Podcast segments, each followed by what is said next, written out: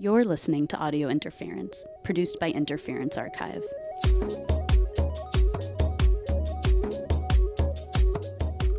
Interference Archive is a social space, exhibition venue, and open stacks archive of social movement materials.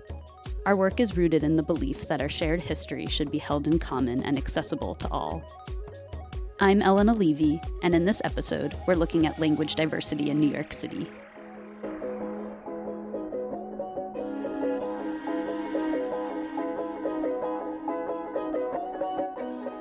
With an estimate of up to 800 languages spoken by at least one person in the metropolitan area, New York City is the most linguistically diverse city in the world, as well as in our known history.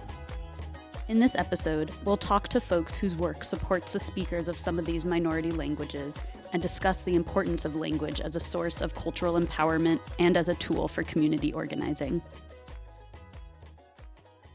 To start, let's head to Gerard Avenue in the Bronx, just a few blocks away from Yankee Stadium, where on July 25, 2014, a group of community organizers, activists, and educators launched Kichwa Hatari, the very first Quechua radio program in the US. It was really pointing at the language as this marker of, of a community and what the language can offer as a tool to, to really mobilize a community and for a, a community to empower itself.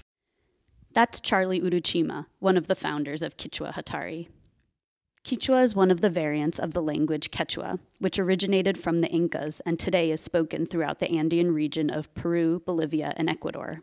There are estimates of 8 to 10,000 Quechua speakers living in the New York City tri state area alone, although this number is likely not accurate since indigenous languages are often not recognized in census or surveys. And it's difficult when in your home country, let's say Ecuador, your language isn't even totally acknowledged. But I think also that stigma that comes from that country follows you here. Um, so I think for many reasons, people also don't identify as Quechua speakers as directly as probably they should. And it's been difficult for that reason to calculate or really f- find like an exact count how many Quechua speakers there are. I asked Charlie about the collective's work to support the Quechua speaking community by teaching and using the language to talk about culture and people's experiences in New York.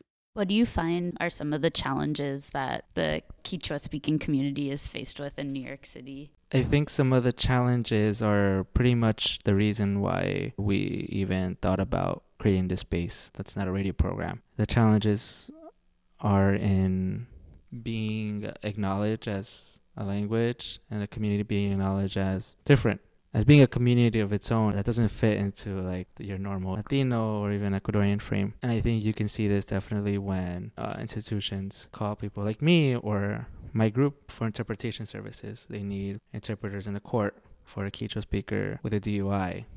They need somebody, any interpreter in the hospitals to, for a doctor to be able to communicate to a patient about their well-being and then even in schools, we were invited to speak to the Quechua community because they weren't getting involved in their students' lives. Students were failing, the parents were isolating themselves. Even though like the PTA committee was made up of all Spanish speakers, they couldn't communicate with these parents. There was something there that they couldn't understand and, and they needed somebody to, to facilitate communication. So I think these institutional barriers really have a big consequence uh, socially to the community. And I think what we're doing is acknowledging that. Are there specific communities in New York City where, where you find that people are living?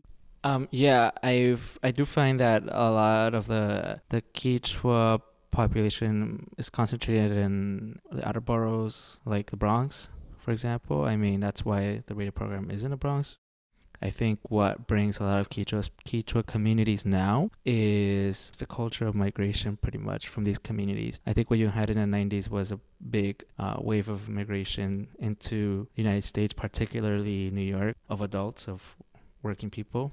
And I think what you have now is a lot of migration of young people, um, a lot of times who pretty much are are trying to reunite with their family or don't really see staying in their home communities as an option because their home communities are are scarce as it is of opportunity of people in general what you see a lot, a lot of Quechua speakers who live here who probably never even seen a city before coming to New York City, which is crazy because they're coming from their own rural communities and basically they go to Coyotero who's probably their neighbor and he basically facilitates that passage from their home rural town into New York City.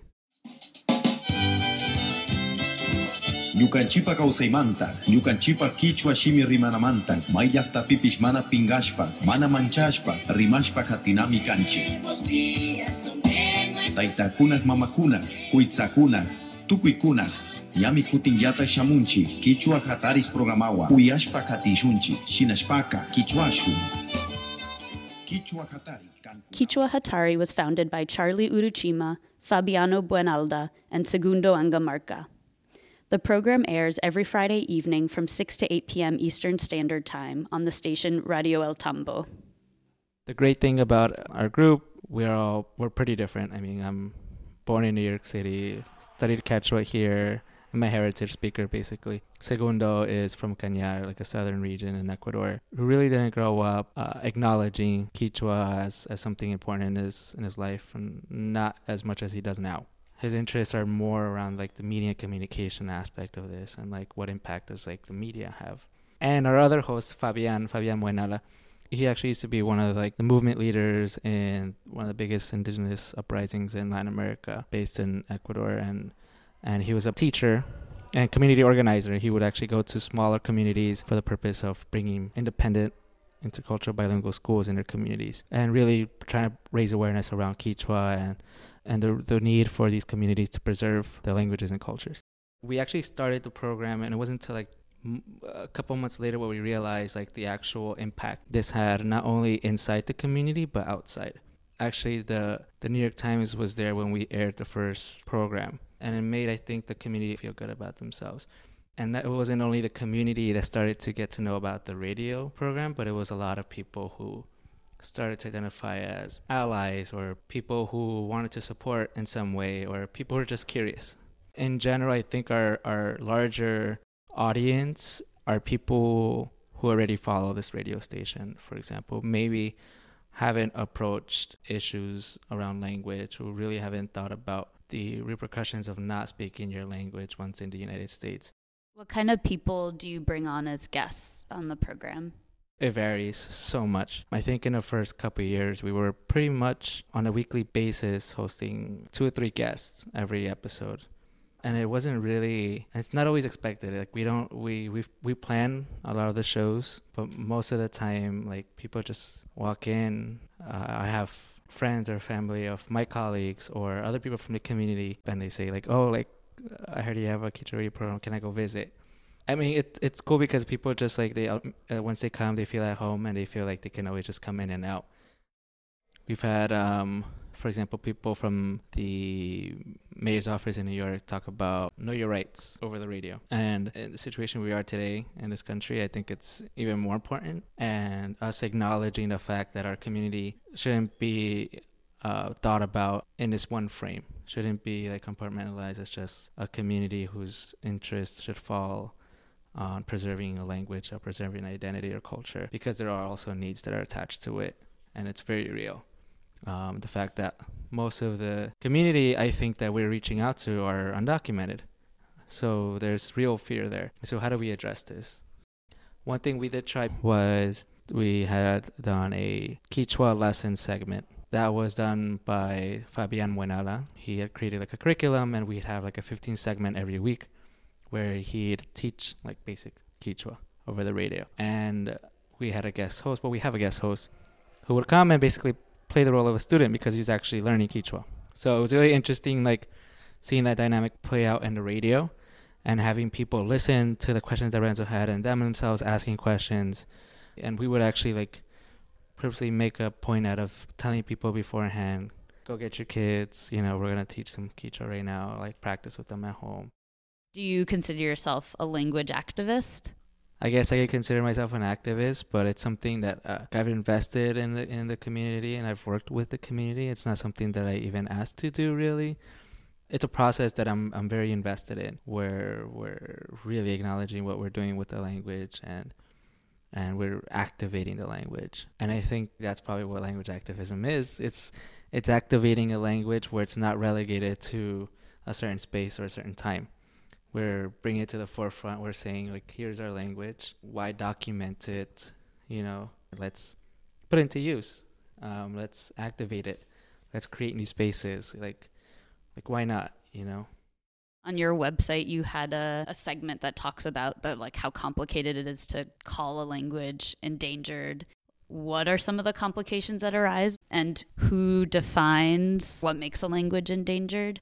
I think typically UNESCO uh, determines wh- what's an endangered language or not. In one sense, acknowledging Quechua as, as an endangered language is helpful to many people, even like myself when I first got into this, in acknowledging that there's a decline in people speaking it and uh, we need to do something about it. So it, it really brings a sense of urgency to a lot of people. Although I do think when you relegate language to being solely endangered, there are people that take that different ways. I think when you're just focusing on the linguistic side, you're doing a lot to document and doing a lot to save the language, but you're not really doing a lot to save the people. You're not really investing in a process that involves a lot of people and involves a lot of social realities of these people.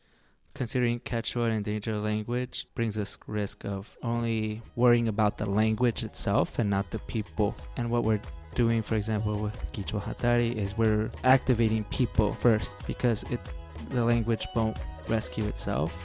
We have to rely on people to rescue language.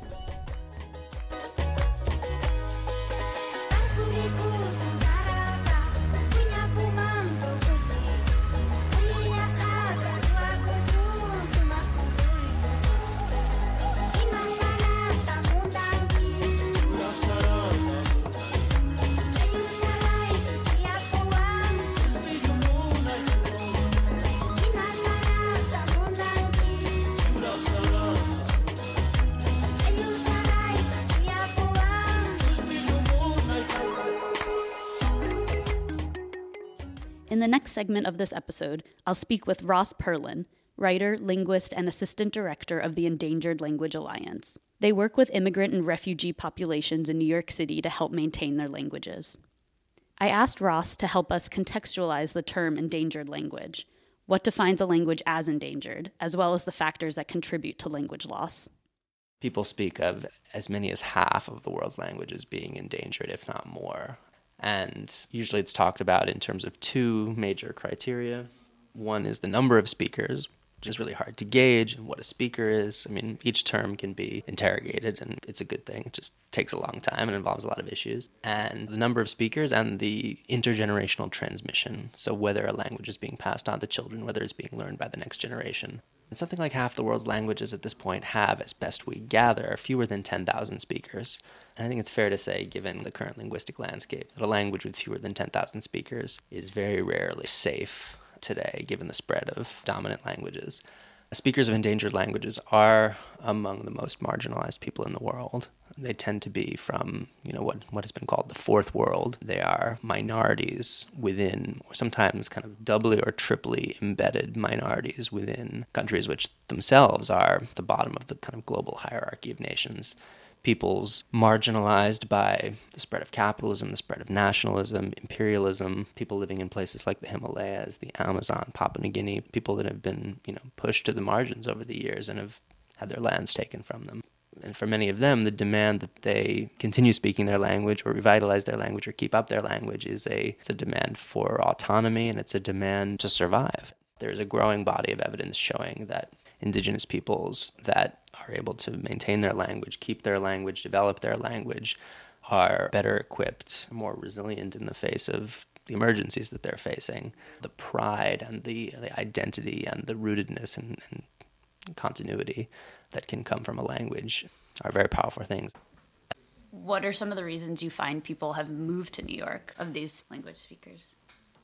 Yeah, there are all kinds of interesting reasons why people come to, to New York. I think, you know, New York obviously it's been a, a great multicultural capital since its founding. You know, there were something like 18 languages that were noted as being here within a few years of the kind of founding of New Amsterdam, not to mention Lenape, the original language of New York. of which there are still a few speakers and several revivalists as well. The reasons have varied over the years, and of course, the places people have come from have varied over the years. And, you know, it often starts out as people fleeing persecution, war, conflict. You look at the, the worst years of Duvalier's dictatorship in Haiti, and you see Haitian migration to Brooklyn happening you look at pogroms in Eastern Europe and you see large numbers of Eastern European Jews. You see great years of poverty descending on Sicily or in Ireland, and then you see those great migrations happening. There are also more contingent factors, and then ultimately, you know, migrations gain momentum of their own, and it's people pull family members over, and people, you know, communities and enclaves form, and all sorts of factors come into play but yeah, in many cases, it's people fleeing tragedy and dispossession and poverty and having a chance to change that. Are there any laws in place to protect languages? There is a small number, and you know they usually come about because some community is has kind of rallied itself and organized itself enough to make that kind of demand. You know, there are also laws in the other direction, like in Turkey, where for a long time speaking Kurdish, at least Kurmanji, the main Kurdish language, if not other Kurdish languages, there were actually strictures in the law about not doing that. So, you know, law has been used as a tool to suppress minority languages as well. In the US, there is a, a modest amount of funding. The most significant that I'm aware of is the Esther Martinez Act for Native Languages, which has been around for a little while and provides a small amount of funding from the federal government to tribes working on their languages. But it's a drop in the bucket compared to the needs and then also the, the responsibility of the US to tribal nations, given especially the history of the residential schools in stamping out native languages, among other things. And those residential schools were government created. How do you see the role of books and literature and radio and newspapers, music play a role in this kind of work? So, cultural forms that that highlight the language, that bring out the language, that are connected to the language, you know, especially things like music, clothing, food. I mean, these things are very significant in terms of showing people, especially showing people who themselves are not speakers. Maybe that they, they, might be the children or grandchildren of speakers, or they might be just interested outsiders. But that's something that they can kind of more easily relate to it's tricky because it's very tricky to compete with big, well funded cultures, English speaking cultures, Chinese speaking, Spanish speaking, that can produce very flashy, beautiful forms that are backed by, you know, millions or hundreds of billions of dollars. You know, the cultural power of Hollywood is hard to equal when you're a small community of a few hundred speakers trying to just make like a video of an elder telling a story. And then for the kids, then, like, how do you get them to watch the the elder versus the Hollywood thing when there's this kind of imbalance? The Endangered Language Alliance works primarily on endangered languages spoken by individuals and communities in the New York area. We've been working for years on a language called Garifuna, which is, has a very significant community in New York, but people are often not aware of it. It's an Afro Caribbean language that is spoken by the, the, descendants of escaped slaves who originally escaped onto the island of St. Vincent, intermarried with local indigenous Caribbean Arawakan people, formed totally unique hybrid culture. The language is mostly an Arawakan language, and it's really by far the best example the last best surviving example of what an indigenous Caribbean language sounded like before, you know, the massive genocide that unfolded across the Caribbean. And those people then were forced off St. Vincent, moved to what's now Honduras, Belize on the Caribbean coast of Central America, then later came in significant numbers to Brooklyn and the Bronx. It's a fascinating language linguistically. It's a it's a dynamic, incredible diasporic community that, you know, has no sort of official kind of government behind it, but we've you know we've done what we can to um, to support music education in the language, revitalization work. There are classes offered at a Griffin Community House in the Bronx, and to you know to document musical genres and um, you know and, and great speakers who are here in New York. Another example of, of the work we've done is uh, on a variety of Himalayan languages. The Himalayas is, you know, one of the great linguistic hotspots of the world, and um, speakers of a variety of Himalayan languages have moved to New York and recently kind of constituted a whole microcosm of the Himalayas here. One example is a language called Mustangi, sometimes also called Loke, and um, we've been recording oral histories in in that language. There are now almost entire villages of, of people from uh, from Mustang in northern Nepal have you know have moved to New York and constituted a whole new community here. We hope that recording this language and writing about this language and hosting events where Mustangi singers can be on stage and valorizing language in ways that it hasn't been. That um, you know that will play a role in its in its maintenance. For the last seven years, the Endangered Language Alliance has been mapping different language communities across the city. So far, they have completed a language map of Queens, which was incorporated into a book called Nonstop Metropolis, a New York City atlas, and was part of an exhibition at the Queens Museum in 2016. So we're attempting to map the languages of New York, at least in a kind of a storytelling way, so that people can get a sense of the linguistic diversity of the city and really change the way they see the city. So we're trying to produce a print and digital map of that kind, and uh, we hope reaches even people who've never heard of most of the languages that their neighbors speak and opens people's ears to the city.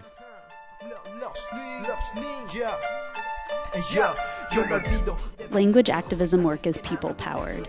As Charlie mentioned before, languages won't rescue themselves. We have to rely on people to rescue languages. To learn more about Kichwa Hatari and the Endangered Language Alliance, check out our show notes. There you'll find links to these organizations' websites, related articles, and information about how you can tune in to the radio program and see the language map of Queens.